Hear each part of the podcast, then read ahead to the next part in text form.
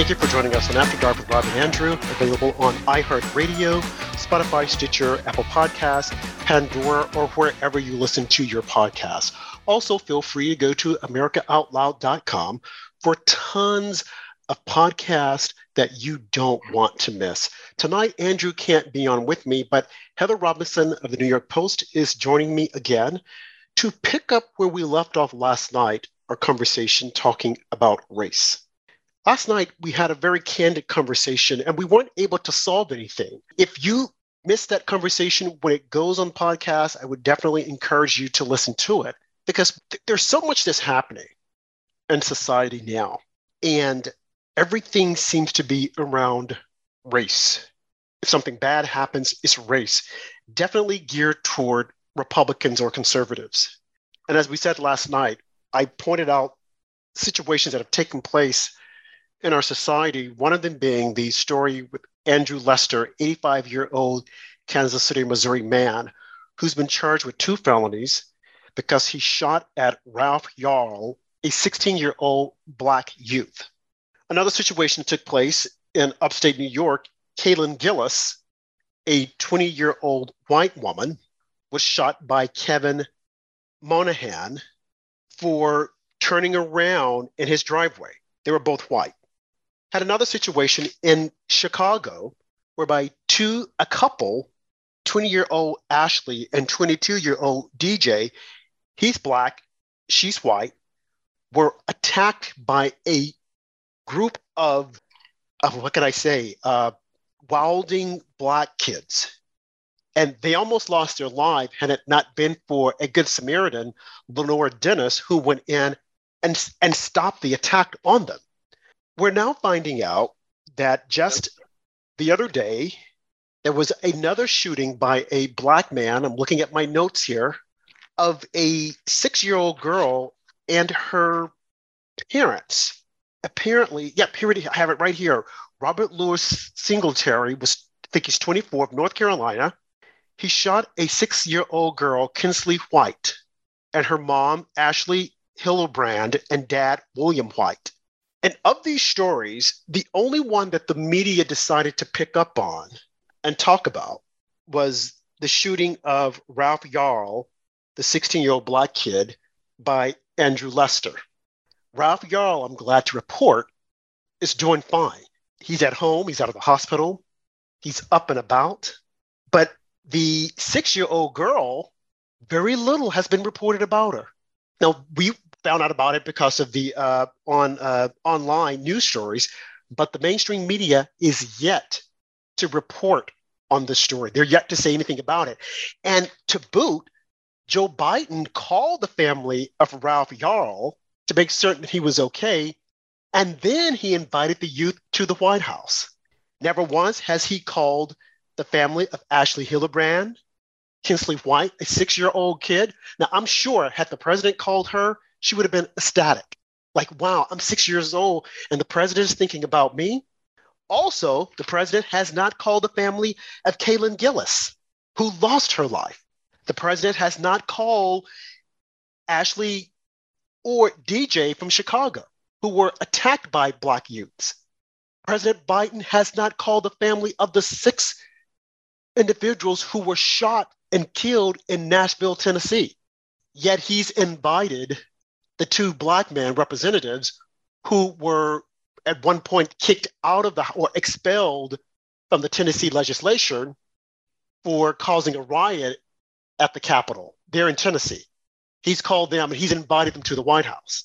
Biden has not called or invited the families of those individuals who were impacted by the train derailment in East Palestine, Ohio. So when you look at this and we talk about racism, and how the left is constantly saying, oh, it's so prevalent. What can be more racist than the so called president of the United States reaching out to a select group of people and not the others, reaching out to the Black individuals and not the white individuals, as if though to say, your lives, your life don't matter. Your life just don't matter. We're only concerned about the Black people because I want their votes. This is 2023 and the person who's supposed to be the hold the highest office in the land is dividing us along racial lines. Is this what we wanted in society? Is this equity? And as I mentioned last night, is this King's dream? The division? Heather, I'm at a loss. I was at a loss last night and I'm at a loss again. I mean, I sent you some of the stories and I can't. And then you sent me the story from the writer of uh, on Fox News, Giovanni, who was saying we we need to have a conversation about race, but the conversation that the left wants to have is a divisive conversation. It's you shut up and let me talk.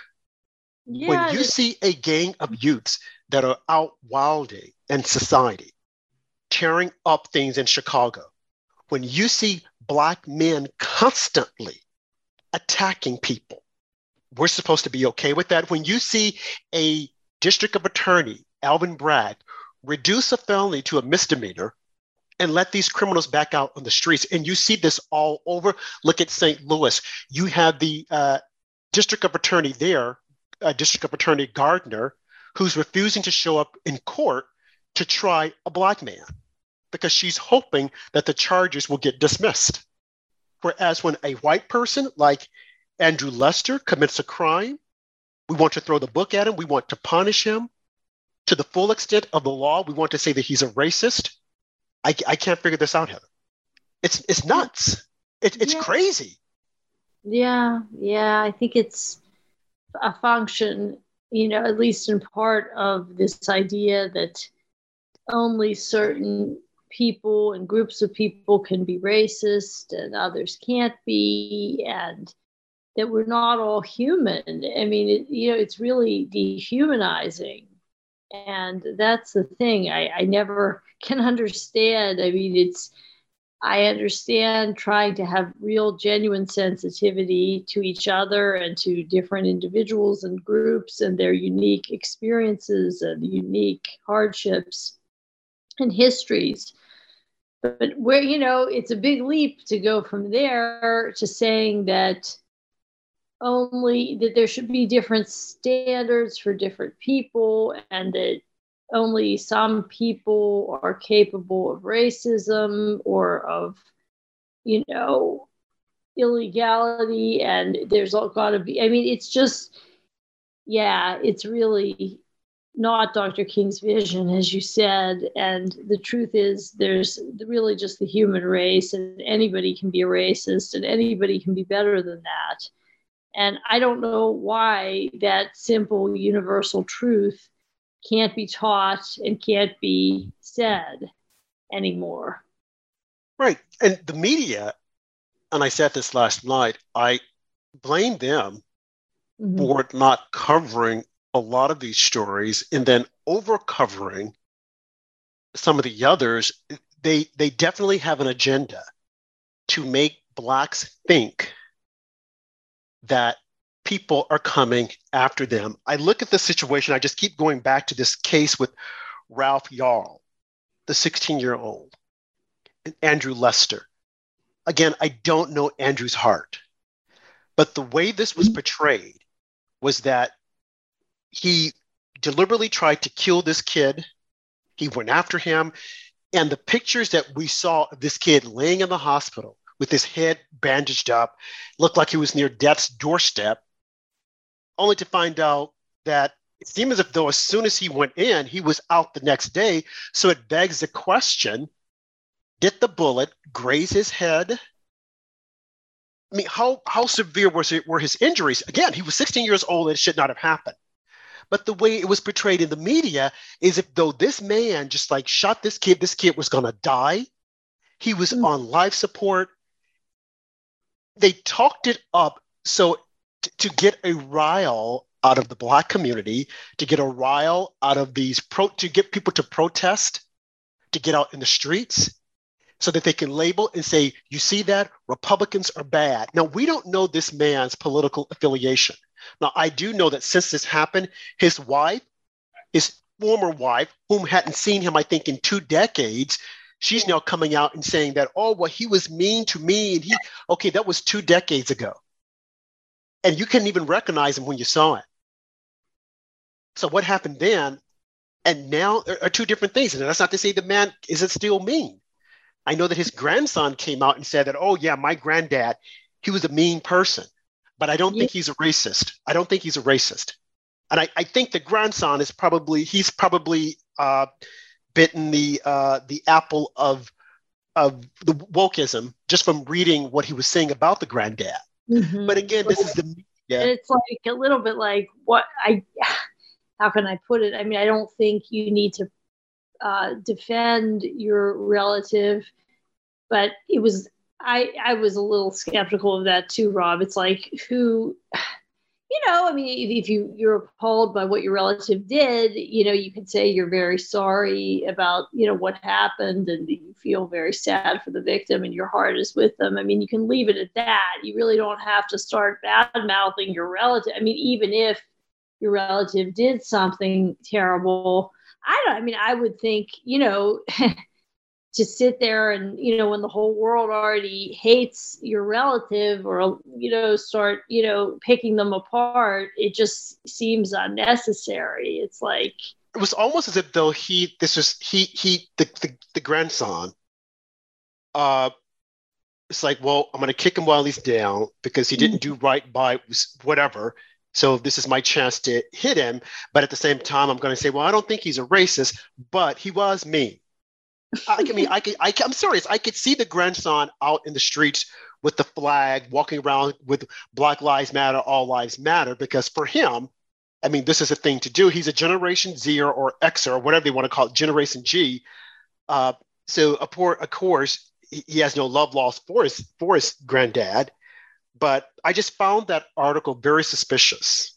Yeah, I mean, I, it, it struck me as a kind of a piling on. And again, I mean, even when you you hear the relatives of people, I mean, you see, it always strikes me, if anything, that when you see these terrible people, murderers and rapists and people on trial, you know, usually their their relatives are there in support of them. I mean, you know, I mean, and I mean, I'm not saying that's right or wrong. I'm just saying that to to you know pile on your relative after they've already been arrested and subject to all this this condemnation just seemed yeah it seemed a little weird to me eh, extremely weird so i wonder now how the media is going to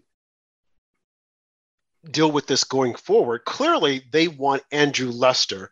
They've identified him as being an evil man, and they mm-hmm. want him. He's 85 years old. And again, if he if this man is as mean as they say he is, okay, of course, you know he should he should have to answer to the crime. But you're 85 years old. You're in the bed sleeping. You you're seeing all these stories about people breaking in and they break in, they kick, beat the heck out of you, and then they're arrested, but then they're let go.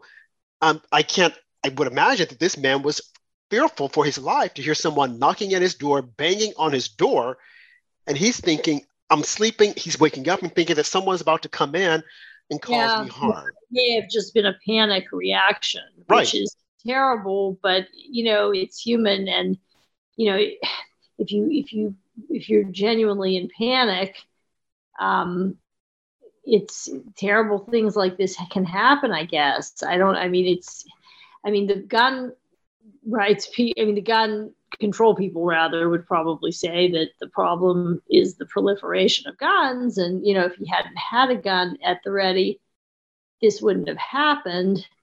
But of course we know you know all the counter arguments to that. And um, you know that there are people who successfully defend themselves in the cases of actual home invasion. And you know and if you take the guns away from everybody who has the license to them that only criminals have guns et cetera et cetera so I tend to see it as you do, Rob. I think um, I don't know the man, and I don't know, you know, but it's pretty hard just based on what's come out to you know believe that he was it just sounds like it was a that he was in in you know in terror for his life and i think that so much of these, you know, what's going on in the society, as you said last time, and there's so much fear on, on all sides. And fear does not bring out the know, best of us. And, and no. the, the media is causing the fear. Well, they're stoking it anyway. There's yeah, they're stoking the fear. And I wonder, and that's the reason why I blame them. And as I was about to say, I wonder, like who who's going to go out and say, you guys have got to stop. This has to end. We can't continue like this. We want to bring people together, not to separate them. Well, it's very tough, Rob, because we have a First Amendment and the media is a business too. And despite everybody's protestations, this is a lot of what people click on and want to read is this this sensational news of conflict. And but I mean, as a journalist, I, I agree with you that there are ways to try to not sensationalize things. You know, I, I don't, you know, I thought of that case during the beginning of the pandemic, right around the time George Floyd was murdered, that case of the Central Park Karen, they called her. Right. And, you know, that was a, a bad moment of, you know, a conflict, a scrap between two people. And I, I, felt like that was really arguably not even newsworthy. I mean, it wasn't something where somebody, God forbid, got shot or assaulted. It was a, a verbal altercation. Well, look, Heather, I, I, I wanted to I want us to talk about that. We mentioned it briefly last night, but we're yeah. up against a commercial break. We're going to go to the commercial break, and then I want us to go back into that because I want people to understand uh, what happened with that case in Central Park. You tuned in to After Dark with Rob and Andrew on America Out Loud platform. Go grab uh, a snack, get some water, whatever you want, but come back and listen to the second half of the show. Thank you.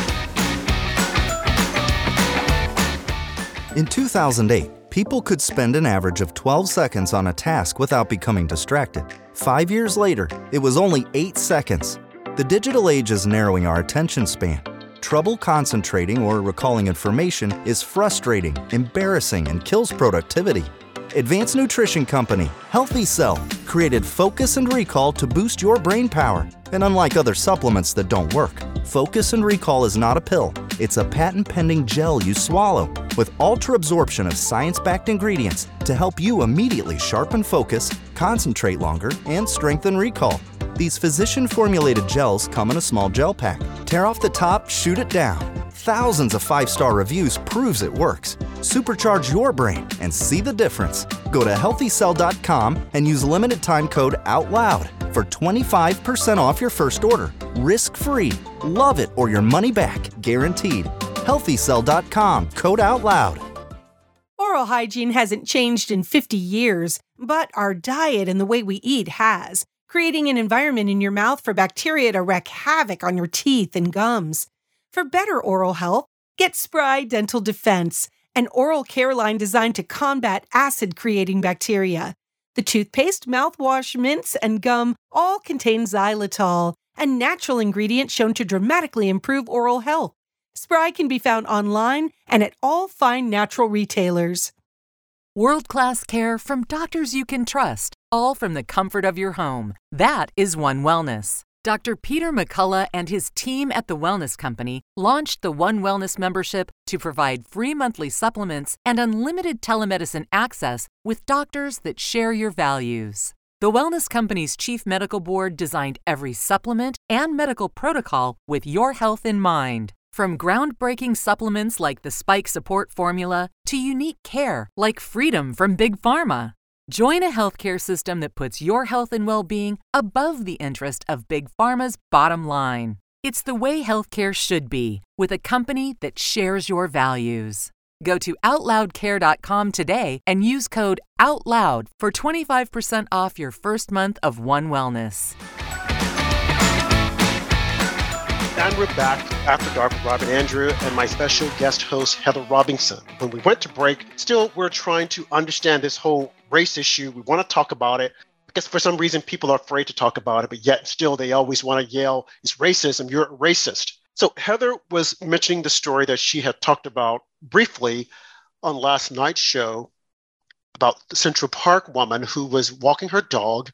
And there was a black guy who claimed that the media claimed that she, she was a Karen and she mistreated him. Pick it up from there, Heather. Go ahead. Yeah, well, it really went viral, that story at the beginning of COVID. And essentially, it was a woman in the park with her dog in the ramble where the dog was running, and, a man uh, who confronted her and uh, insisted that she put her dog on the leash, and she didn't, and they fought. It was like a city, New York City confrontation, uh, meaning that it was two people who, I, my opinion of them both was that they seemed rather um, petty, to tell you the truth. And they, you know, but I didn't think it rose to the level of something that needed to become national news. But the reason I mention it is it became national news, I think, because, you know, CNN seized on it. I think that they were savvy enough to know that it was, um, could have potential um, kind of racial reverberations because the woman when she called the police after she she and this man were fighting verbally fighting she said you know an african american man with you know emphasizing african american is threatening my life which many people were horrified about because they thought it seemed as if she was playing the race card and exaggerating. Now i i I do have an opinion about it, but w- without even getting into my opinion, um, this woman was uh, just completely um, vilified uh, in the media and by trolls and commenters by the thousands in the days after this. She was fired from her job. Uh, she had her dog taken away from her. She was completely branded and and just um, demonized and she wound up leaving the country um, because she was so harassed when she would walk down the street. Uh, she was labeled this this racist Karen, and you know, I'm not. I can't be in her heart. I don't know whether or not she's racist, but a lot of things came out in the aftermath that were reported in a in a podcast that I think I sent you the other day, Rob. Bari Weiss at her um, podcast honestly did a great job. And actually it was another journalist a young man a black journalist who interviewed this woman. He found her in europe and and she talked about the the just the the trauma of this. And without being too self-pitying i mean she just talked about how she's essentially gone into hiding. But what was really um, worth noting is that there were all kinds of facts surrounding this that never got reported that never got any follow-up such as that the man his name is christian cooper who had confronted her and fought with her had had other altercations with people in the park.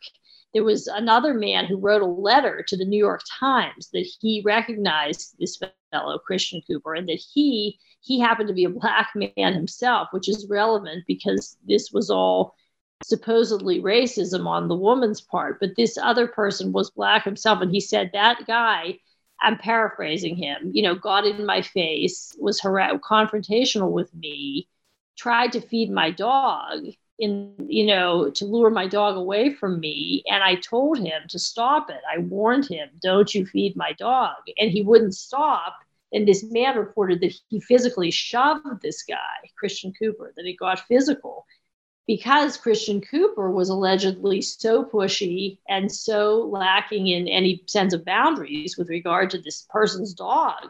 So the point is, it's you know that was one very strong piece of evidence that indicated that Christian Cooper himself was a hothead and he was having confrontations. This wasn't the first time, and you know tried to feed a stranger's dog despite the stranger warning him to stop doing that. So the point is, you know, all of that suggests that this was not such a clear cut um, case of this woman just, you know, for absolutely no reason, like pretending that she was feeling threatened and labeling him and trying to get him arrested. You know, what, what emerged is that there's a pattern here.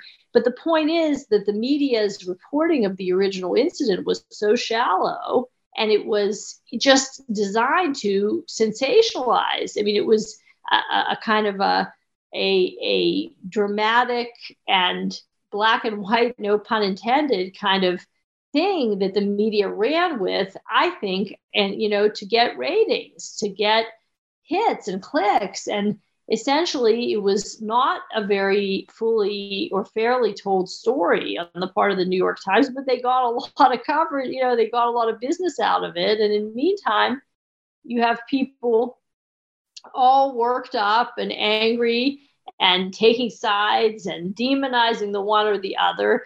And, you know, really all this was in the first place was, you know, uh, you know, a verbal altercation that really didn't rise to the level of anything that even needed to be national news. Um, so I, I'm agreeing with you, basically. My, my main point here is just that I think the media does, you know, sell papers and get people to click on videos, you know, by showing things that are charged and that pit the races against each other. And I think and it's, it's regardless right, regardless if they don't they don't have the truth, they don't care. It's just this is a story that we want to go with. We're going to get a lot of clicks. We're going to get people's attention. So we're going to run with it. And like you said, this poor woman had to leave the country. Mm-hmm. And you look at the look at the situation here with Kaylin Gillis, 20 years old. And this man, a white man, shot her, killed her, and the media can't report on it. It's just like a, a story, an afterthought. And her poor dad is like, okay, I don't want to go to the White House, but this happened because of the policies that this administration has put forth. No, for all we for all we know that this girl's dad, Kaylin's dad, is possibly a Democrat, but it doesn't matter because it does not fit the narrative that the media wants that white people are after black people. You look at the situation whereby the black man shot this six year old girl. No, that's news. But no one wants to talk about it because he's black. Now, had he been white and the little girl was black, they would still be talking about it. People would be getting ready to go in the streets and protest.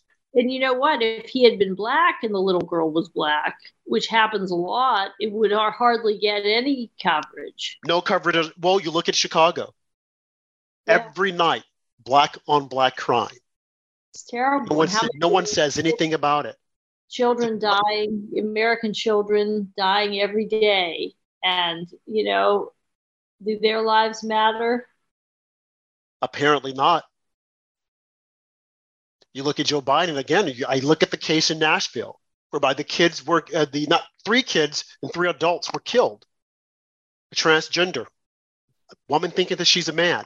And Heather, we're yet to get the manifesto from the uh, from that transgender. Now, interestingly enough, the manifesto from the guy who shot up the bank in Kentucky that was released in his manifesto, he said that he wanted to prove how it's easy to get a gun. He also wanted to, there were three things how easy it is to get a gun, that he wanted to die, and, uh, you know, after this all happened. And then there was one other reason. But the fact that he said that he wanted to prove how easy it was to get a gun, that's something that the left wants. They, they love talking about that. Before then, they wouldn't say anything about this guy. Why was his manifesto released and not the manifesto of the trans woman? Why are we still waiting? It's like well, select selectively, we don't want that information out there because if that information is out there, people are going to start to question our judgment, and rightfully so.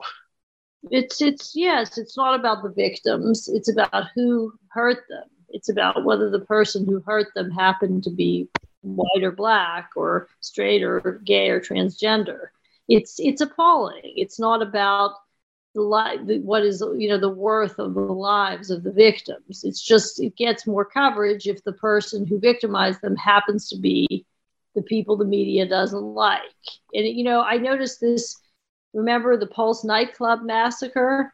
That was one yep. of the worst probably the worst massacre of gay americans in the history of this country. 50 people um, murdered and because the shooter, the murderer, happened to be a Muslim gay man, you don't hear about that anymore. I mean, that you no. would think I mean, that was worse than Stonewall. I mean, it was, you know, a massacre of people in a club, you know, dozens and dozens and dozens of people killed. Who knows how many people permanently injured, maimed. It was a bloodbath. But I think the reason we don't hear about it or about the victims or what their recovery has been or memorializing them is because the killer happened to be a Muslim and gay. So I don't even think he was, I think he was somebody they thought might have been gay. But the point is, he was a Muslim. So, you know, we don't really talk about his victims or care much, apparently. It's it's ridiculous. And I, I, I saw on The View the other day, Patti LuPone she was out lamenting and she was saying that Christians are worse than the Taliban. And I hmm. thought, no, you, you got that wrong. Because if the Taliban were in control, you wouldn't be on TV. And if you were on TV, as soon as you left, they would probably chop your head off because they don't want women to have rights.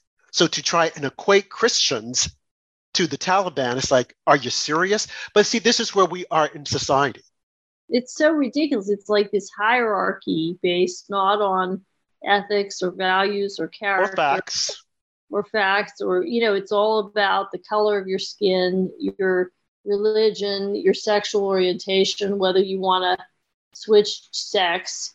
I mean then you're a good person you know and there were then you're misunderstood. And if you're you know you're white, you're Christian, you're Jewish, whatever, then you're just the privileged person who can't be a victim of any crime or racism. I mean, it's the whole thing would be, I mean, if it weren't so totally childish and idiotic, it would be laughable. I mean, that this is what people believe. It's like, it's like something that, you know, you'd think they would have gotten over in kindergarten you know and, and these are edu- here's the scary thing about it heather is that these are educated people with advanced degrees that are pushing this nonsense yeah. and they actually believe it. I know. I'm thinking but this is so wrong. When you look at the cases that i just mentioned the stories of what mm-hmm. happened in the news of the people who were killed who were shot at and then you're only going to get preference to the one boy who was 16 years old. Again, what happened to him was wrong, and I I mm-hmm. shouldn't even have to I shouldn't even have to qualify that and say what happened to him was wrong. We should know that right off the bat. But if we, we, don't do qualify, anybody but, and we do, but if we don't qualify it, sure. If we don't qualify it, people say, "Oh, what are you saying?" Then they'll change the narrative to make it seem as if though, "Oh, well, you're saying that what happened to him was it wrong?" Like, no, that is wrong. But we shouldn't have to qualify. We should automatically know. He was 16 or anyone at any age, it doesn't matter. Being shot, that's wrong. And it was wrong for what happened to the six year old. But no one is talking about the six year old. No one is talking about the six victims from Nashville because it's not part of the narrative that they want. I keep going back to this, I know, but I, I'll never, you know, for the rest of my life, will never ever forget. It was so indelible to me that summer of 2020 during the pandemic when Black Lives Matter was the mantra. And every morning I would read the New York Times um, and I would read about like the children, you know, most of whom were Black children killed that summer and I remember one horrible statistic twice the number of children were shot that 4th of July as had been shot and killed the previous 4th of July of 2019. So it was in the hundreds. Um, I believe it was, you know, over 100 the prior year and over 300 that summer that we were told Black Lives Matter in the in the climate of, of you know those protests that turned to riots and defund the police, double the number of African American children were killed, at least on that day, on the Fourth of July. And I remember just sitting there and thinking to myself, you know, all these babies, all these little precious children, and here we are. This summer is supposed to be all about raising consciousness about the value of lives especially the lives of Black Americans. And I, I just couldn't believe the Orwellian nature of what I was being told I had to uh, agree with. I had to agree with this mayhem, even though it was it was part of the cause of the deaths of more children, more Black children. Eh, you know, because because it was connected because there was more violence and there was less police protection, and a lot of these children were being caught in the crossfire of gang warfare, and I just sat there and in I was just heartbroken, and I still am, and I still can't believe it. I can't believe that it happened in America, and you know, finally I wrote something about it. I, I was afraid to because I didn't want it to be taken the wrong way because it was such a sensitive time. And I know I'm a white woman and I'm not a black woman and I'm not living in the inner city, but I do care about the lives of children. And I felt like if I don't write something, what kind of a fake commentator or journalist am I?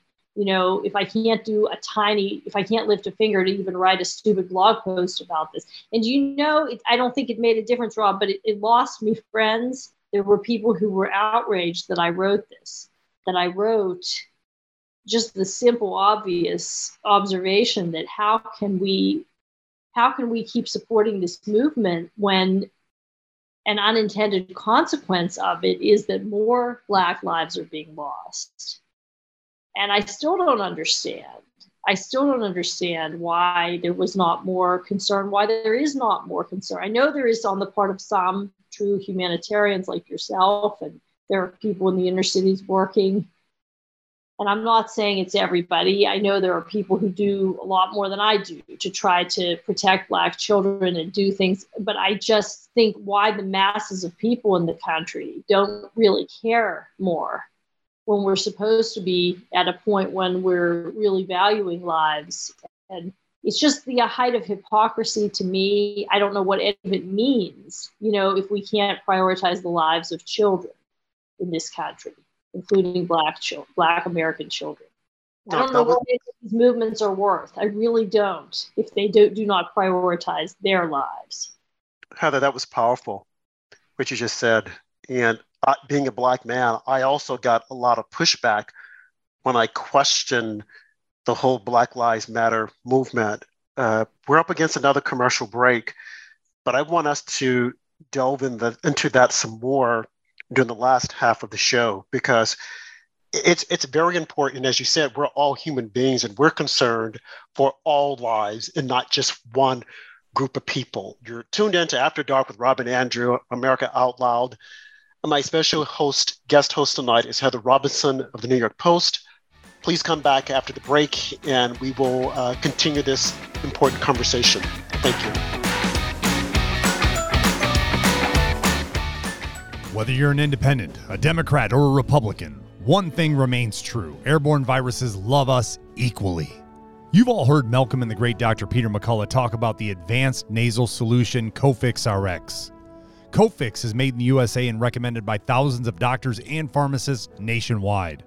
Did you know that doctors and nurses have been swabbing their noses with povidone iodine to protect from airborne threats like colds, flus, and pandemic era strains for decades? Cofix RX took that idea and made a more complete nasal formula with lasting cleansing effects. Maybe you're traveling soon or going to an event. Are you concerned somebody nearby might be sick? Maybe the office or classroom stresses you out get yourself a bottle of Cofix RX nasal solution. Spray goodbye to colds and flus with a Cofix RX nasal solution cleanse. That's cofixrx.com. Save 20% by using promo code OUTLOUD at cofixrx.com. Here we take on the challenges of our generation so that we can preserve future generations. AmericaOutloud.com. Seven amazing years we know that if America fails, the world will fail. It is incumbent upon us to carry the torch for liberty.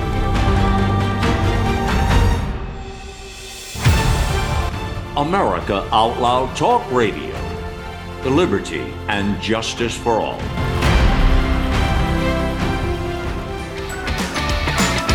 We're back to the last half of the show, and we're talking about race, Black Lives Matter, All Lives Matter, and when we went to break, Heather was uh, sharing with us about a story that she had written and how she got a lot of pushback from people.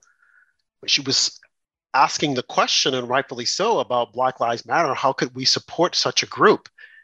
And Heather, you're not alone. Me being a Black man, I've questioned that. And I've even asked people, I've said, do you actually understand what Black Lives Matter, what it, what it stands for, and the founders of it, what they meant, what the intention was? Because it was founded after Trayvon Martin was killed in Florida. He was uh, 16, 13 years old, 16 years old, I think.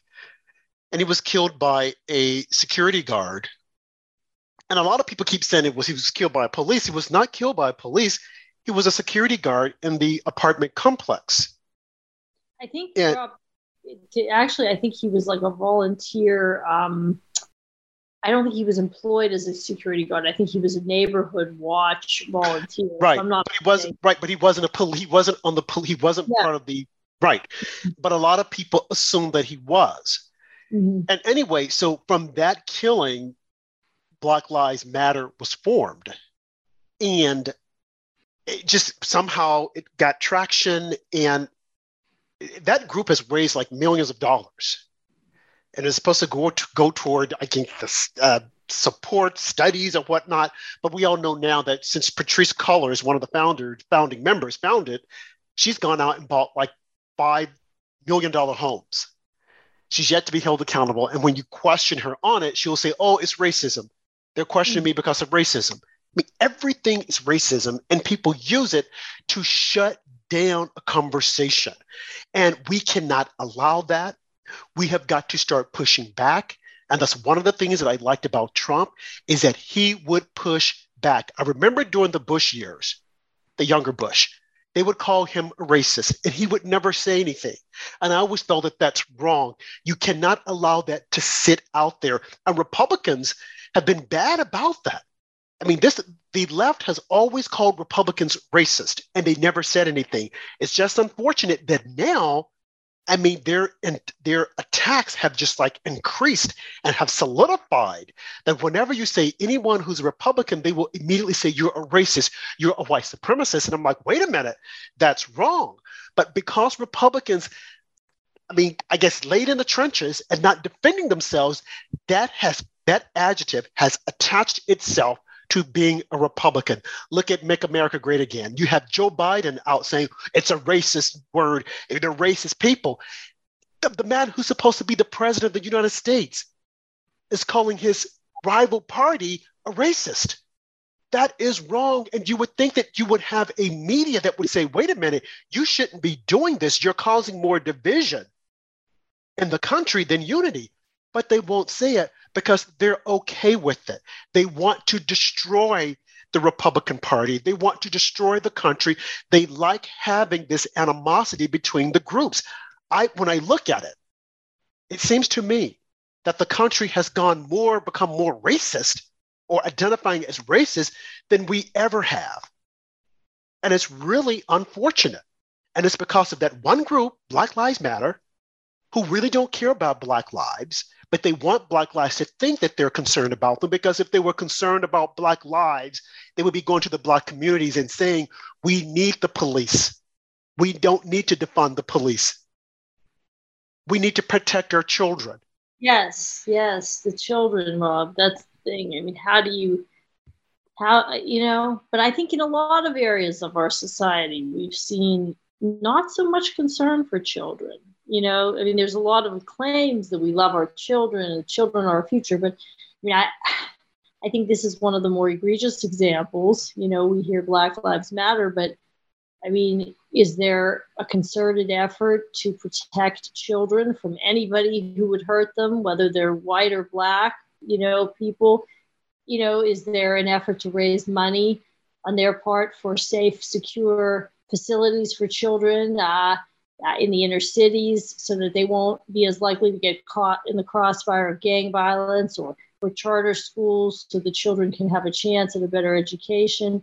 You know, we saw during COVID, we saw a lot of concern about health, but the truth is, children weren't you know really at mortal threat of covid and you know it was it was a good idea to try to protect elderly and, and vulnerable americans but you know, putting ch- healthy children in masks for years and shutting down their schools, um, I don't think showed so much concern for children. Um, I just, you know, with this trans business, I think we see adults with a strong agenda and fiery opinions about their right to eh, undergo elective surgeries and change their sex, fine. But why should this be a child's responsibility or or why should children have to listen to this? Let's get real. You know children do not you know have active sex lives that they need to resolve. I mean they shouldn't. They're they're still children. And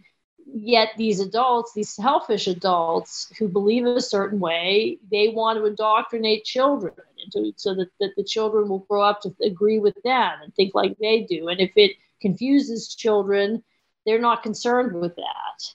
So I think in various areas of our, our culture, um, you know, I have a friend, Carol Markowitz, who wrote a book about this recently um, with uh, another author, Bethany Mandel. And I, I just bought their book. I haven't read it yet, but it's you know, I think it's sort of generally about this, about how American children have, have, you know, we're supposedly a society that loves its children, but in recent decades, uh, you know, there's a lot more concern among adults about, you know, their politics, their views, their rights, you know, their problem. If they want to have sex changes or, you know, they get into altercations with the police or, you know, they, uh, you know, are scared for their own health um, you know, look, I mean, that's all fine, but at least they're adults and they have choice and agency and they can make some choices to decrease the likelihood that they're going to get COVID or that they're going to get in a fight with the police or that they're going to, you know, be uh, subject to this or that. But, you know, children really don't have as much liberty or power as any adult in the society you know and it seems to me that adults have been quite selfish in recent years and really haven't taken so seriously you know protecting children prioritizing their rights ahead of you know these adults who in many cases are kind of adult fools in my opinion. And it doesn't mean the adults don't have rights or don't have a point of view but maybe it would help it would help for sure the, the, whole society. And I think it might help these adults if they were a little less focused on themselves and their feelings all the time, that they shouldn't have to feel uncomfortable and they shouldn't have to feel, yeah, well, you know what? Maybe you're an adult. Maybe you have more physical and emotional resources to, you know, even if you do are in a situation that's uncomfortable, you know, maybe instead of, you know, being so hyper concerned about your you know, interactions with everybody and is somebody looking at you funny and is somebody approving of what you do with your genitals? You know maybe you should think about you know people who really need protection like children. And that's what i want to say to a lot of these leftist selfish people. They're completely selfish but they don't care they, they don't care. It's all about them. And they want to run these crazy experiments on children. They want to make children afraid with all of the stuff that they're putting out there. And that's one another reason why the media is so comfortable running these crazy stories about someone is going to get you and it's the racist person and it's it's it is the height of stupidity it's crazy and i'm like how did we get here in 2023 we want mm-hmm. to say that children can change their their gender, their genders by just just thinking it, and like it's all okay. And if you talk out against it, oh well, it's because of racism. they always want to bring racism in it. You get mm-hmm. Pete Buttigieg who's saying that he wants to do something about transportation because it's racist. Every, everything they want to hang their hat on that. No one seems to be like you said. Where are the where are the real adults? Yeah, right. And it's like where are the adults are going to stand up and say this makes no sense? Right. And it's like, frankly, I mean, even if there are some things that make life a little harder for adults, but I mean, you'd like to think that. I mean, you'd like to think that you know. For instance, as an example, I mean, if you don't have enough police in neighborhoods and crime spirals out of control, you know, who's the victim? It's innocent people, including children. I mean, it's like, I get it. People shouldn't have to feel that it's a police state. We don't want police brutality. Police have to be professional, all of that. But I mean, that's one point, fine. But I mean, just try to do away with the police. I mean, you'd think some of these people would would look around and say, you know what? I don't want to have to be searched or stopped a lot. And, you know, I'm going to work for, you know, more professional policing. But if I have to be stopped a couple times and, you know, the trade off is that a child doesn't die because crime isn't out of control, then, you know what? Maybe it's not the end of the world if I get stopped and I cooperate with the police. And, you know, or, you know, maybe if, uh, you know i i you know i have some issues with my sexuality and my identity and i'm struggling and you know not everybody in the world is educated to to genuflect and defer to me.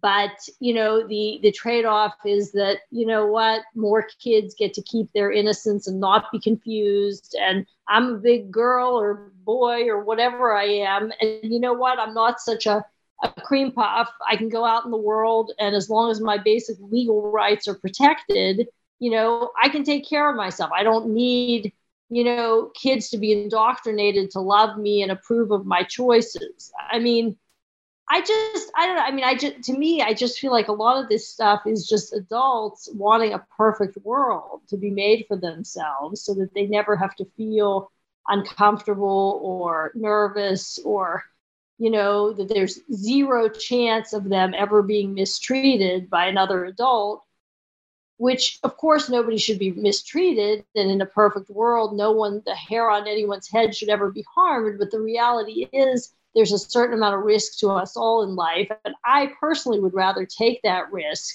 as an adult than have children be victimized more because of my selfishness and my inability, my, my complete inability to endure you know any discomfort or potential you know mistreatment from another adult. And i feel like we have this world where you know these special interests and groups or you know the you know god forbid you know covid spreads to one person who's elderly who's lived a full life. I mean I, I don't mean to be insensitive. I don't want anybody to die of covid. And i protected my elderly relatives as best i could. And but at least adults you know they have the agency and the chance to stay in to take precautions to try to protect them. Why do, why must the children's world be shut down you know to reduce to almost zero the risk to anybody who's 90 years old? I mean you know it's all sort of part of this this mindset that that you know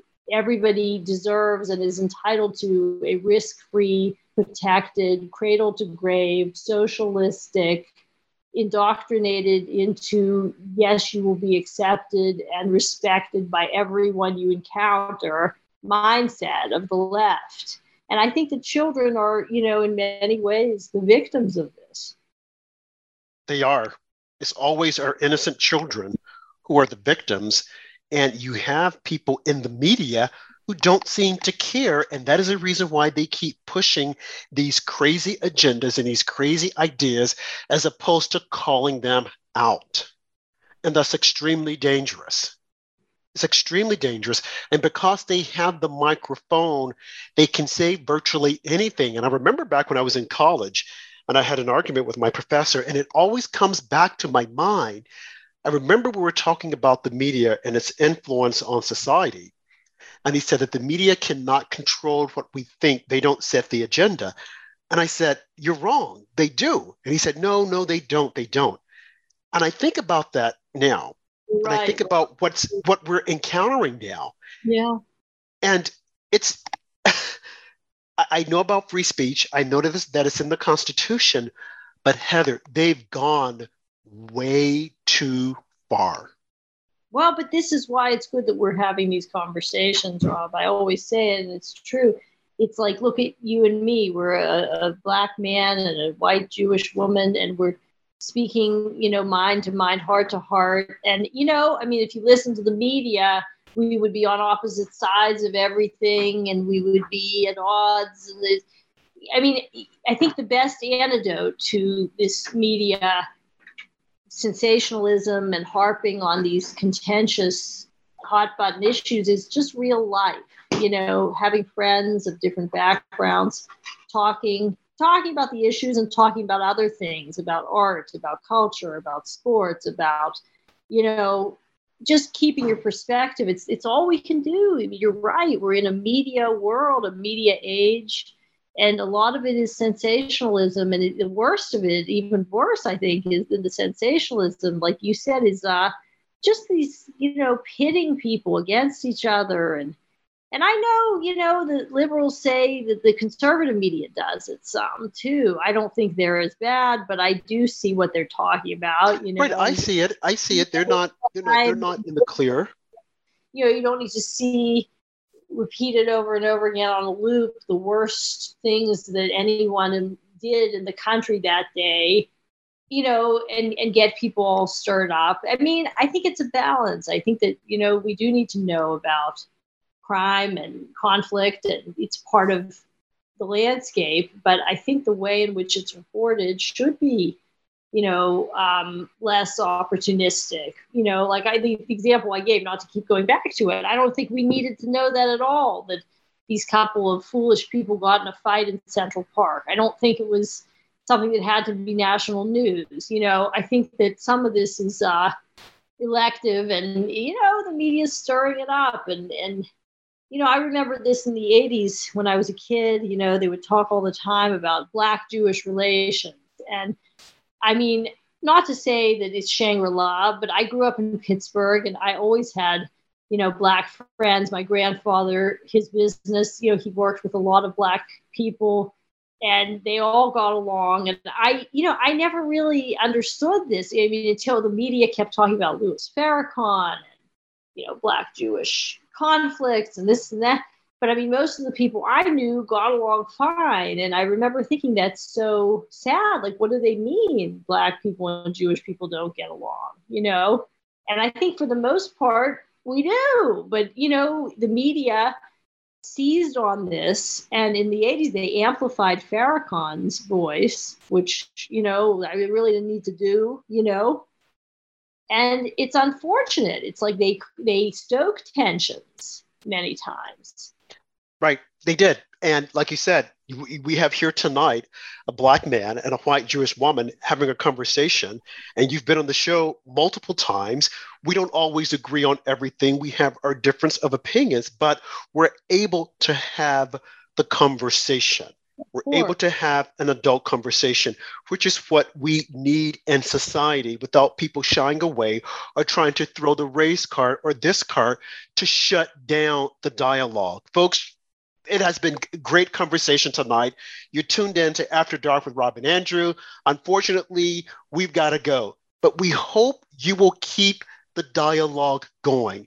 Keep talking. Don't stop. Don't give up. I know that it seems bleak out there, but we've got to persevere and we've got to keep moving. And above all things, be prayerful and come back and hear us again on After Dark with Rob and Andrew. Be blessed. Good night. Thank you.